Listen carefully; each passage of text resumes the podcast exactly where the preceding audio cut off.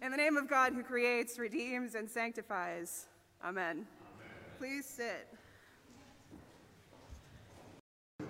See? It just, I can't, it's like I can't catch a break today. Don't even get me started.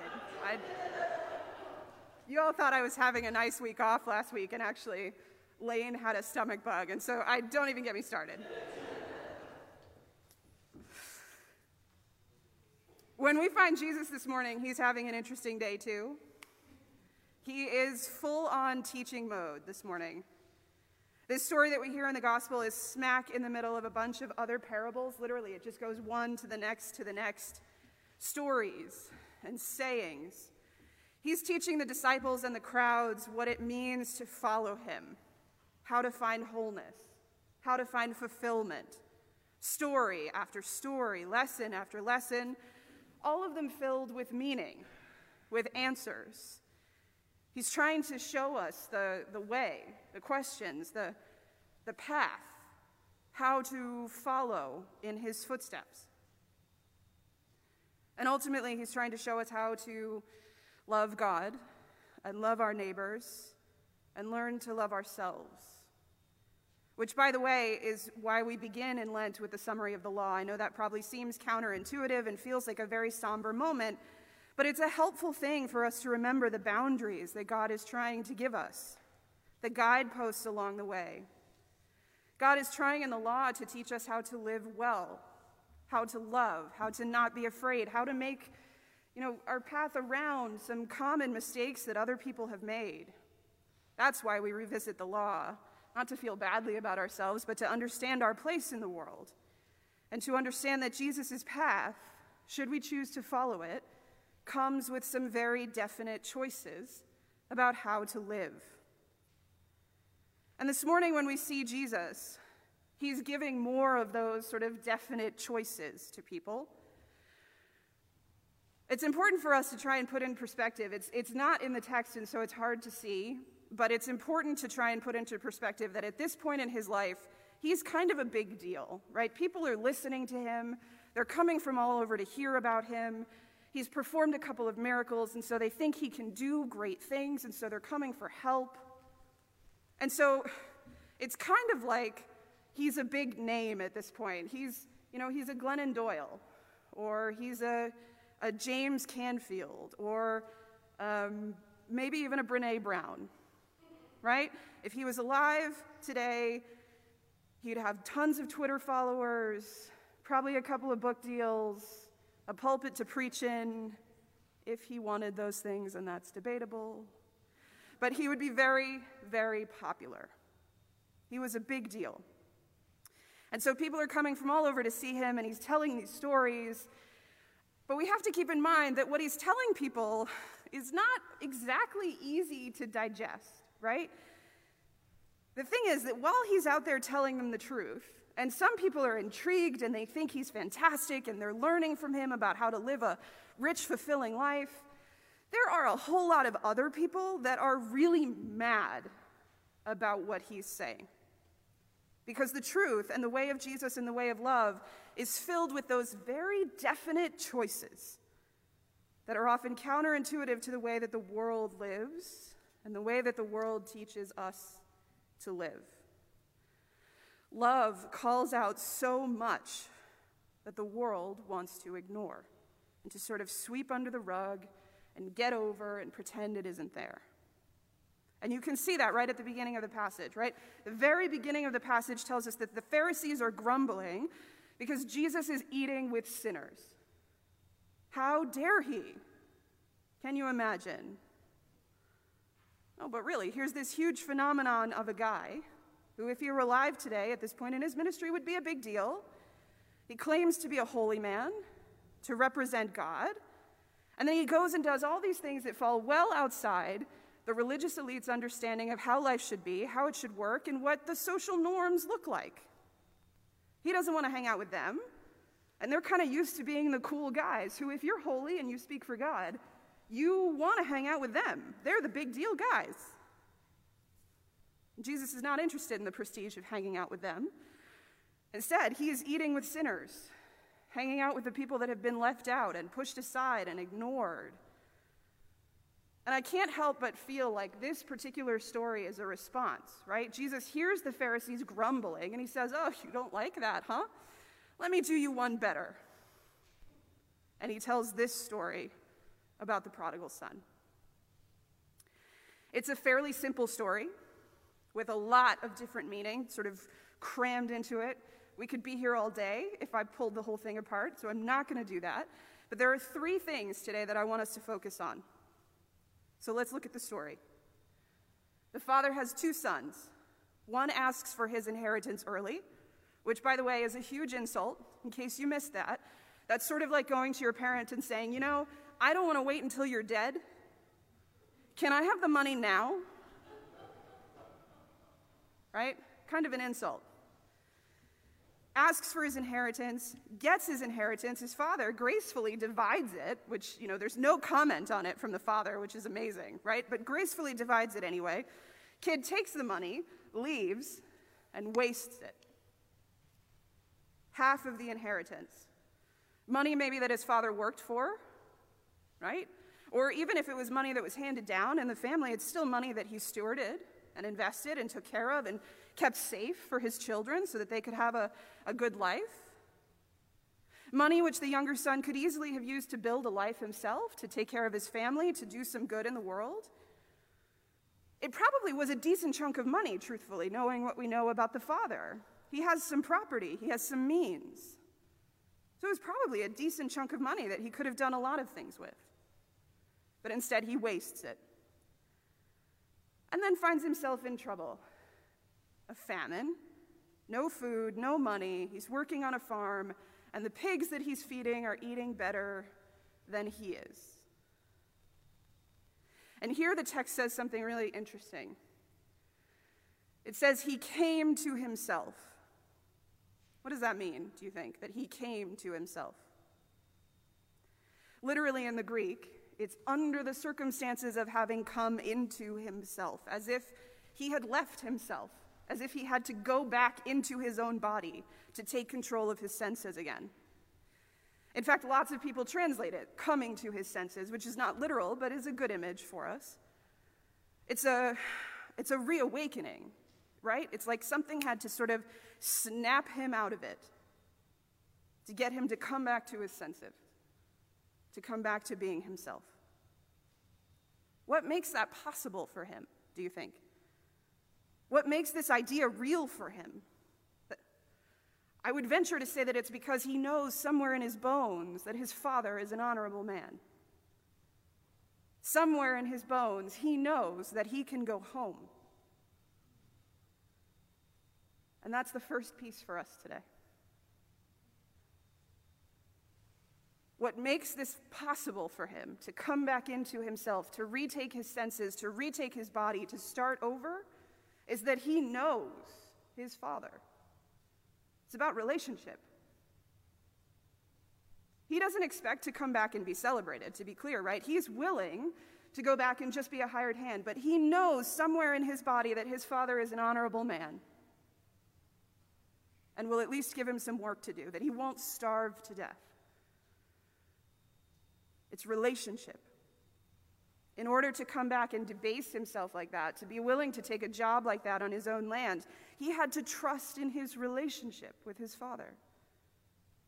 He had to trust that he knew whose he was, that he knew where he, where he came from, who he belonged to. That's the first part for today. He comes back to himself because of relationship. And then the text goes on. His father has other plans, right? The father sees his son at a distance, and before he's even come close, has made all these plans in his head, right? Eventually, we hear the ring and the robe and the fatted calf. And then there's this great image that I really want you to imagine, and it would be better if I was down there, so you're going to have to imagine it. While the son is still at a distance, the father puts on his sandals hurriedly. You know, he sort of jams his feet in there, pulls up the hem of his garments, and runs out the door. down the front of the property to the road and keeps running down the road to meet his son. He has no idea at this point, mind you, where his son has been, what his son has done. He doesn't know that the money is gone. He might assume, but he doesn't know. And he doesn't ask. He just runs.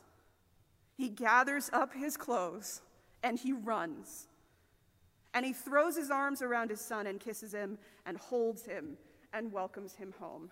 Notice that there is no conversation in this moment no questions, no shame, no blame, nothing but unconditional love and strong, brave, active love at that. This is not passive. He doesn't sit on his front porch and wait until his son takes his sweet time and comes down the road.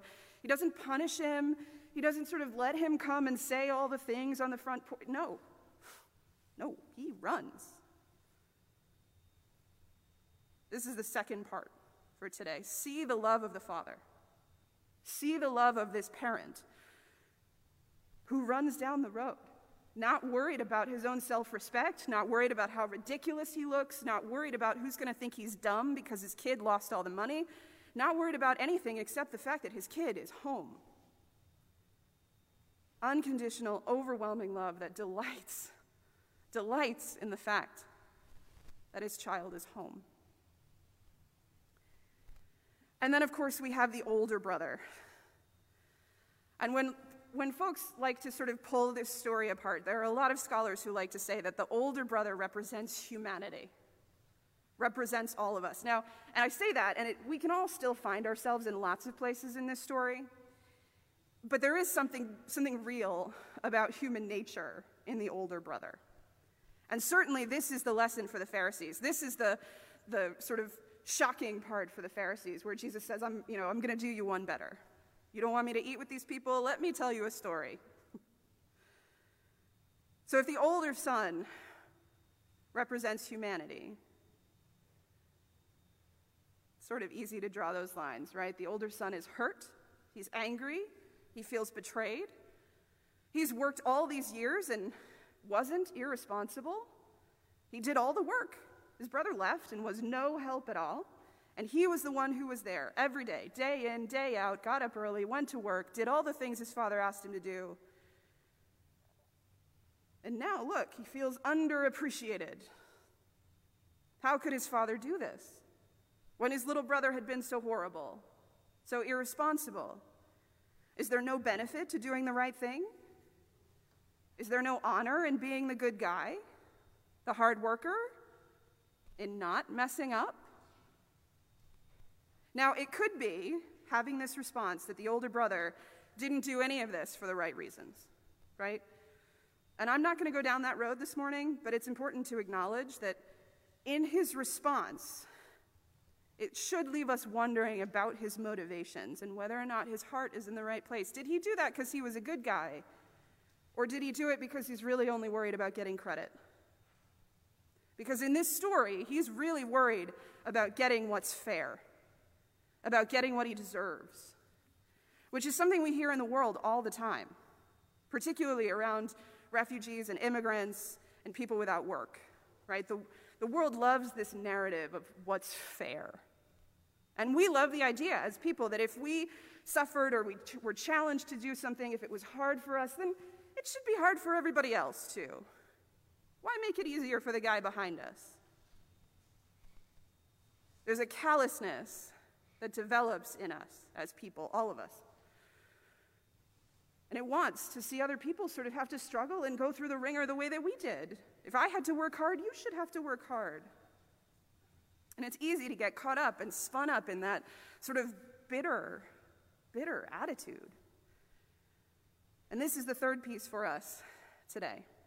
That especially when we find ourselves acting like Pharisees, because we all do, when we are of that mindset like the Pharisees, this story is here to tell us that if we get hung up on credit, if we get hung up on what's right and getting our due, then we're going to continue to be frustrated by God's incredibly abundant economy.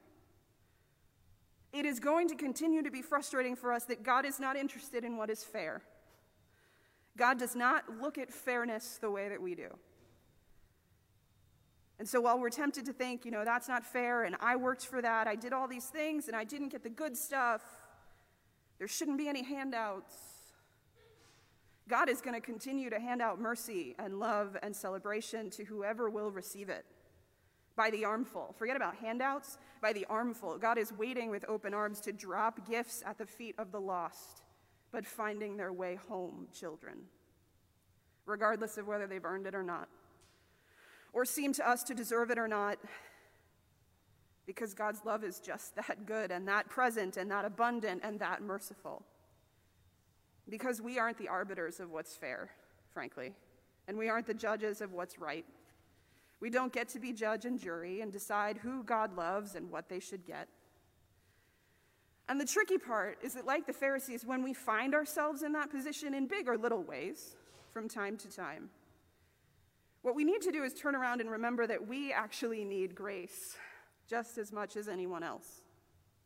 And as soon as we find ourselves sitting in judgment of someone like that, we really should circle back and remind ourselves that we are the lost child trying to come home. Where it's not just the father running down the road to meet the son, it's God running down the road to meet you. Beloved, no matter who you are, no matter what you've done, no matter how long it's been since you've been to church or spent time talking to God, maybe that wasn't ever a part of your life, and you're only taking just that first step and discovering God now. Maybe it's been a while since you felt connected to God, to this place, to the journey. No matter what it is in you that you think is too far away or unlovable, you can always come home. You can always come back into yourself and come to know God, come to trust God, and be with us here on this journey home together. The good news about this story is that all you have to do is literally start down the road. All you have to do is take the first couple of steps, just a little bit, just inching forward. Even if it feels dark, even if you can't see where you're going, just put your hands out and start going in the right direction. Because at the end of the day, once you've started, you have to know that God is waiting for you trusting for you. That's part of you coming back into yourself. That's part of you coming back to your story, to yourself, to your senses, and trusting that God is there, hands open, arms open, sandals on, hems gathered, butterflies in the stomach, and like the father who sees the son in the distance, God is waiting to prepare a feast for you. To run down the road, to fill you, to fulfill you, and to welcome you home to hold you, to forgive you, to celebrate you, no matter who you are or where you are on this journey. Because you are beautifully and wonderfully made, and you are loved by the Creator of all things more than you can possibly imagine. So this morning, I invite you to find your place in this story. And remember, there's no shame and no blame in finding your place in the story. If you're feeling like a Pharisee, that's okay. God can help you with that. but find your place in the story. Trust in who you are and in whose you are and in the truth that you are beloved. Let that knowledge awaken you again. Come into yourself. Retake your body and your senses. And then take those first few tentative steps. Imagine what it must have been like for the son to go home, right? He trusts in his father, but imagine the humility and the, and the deference and the desire. Take those first few brave, scared, bold steps. There is nothing so bad that you and God cannot find a way through it. There's nothing you can do to make God not love you, nowhere you can go, nothing you can do to lose God's love. If you hear nothing else today, hear this. You are God's beloved, and God is waiting, hems in hand, teary and excited, to run down the road to meet you. Amen.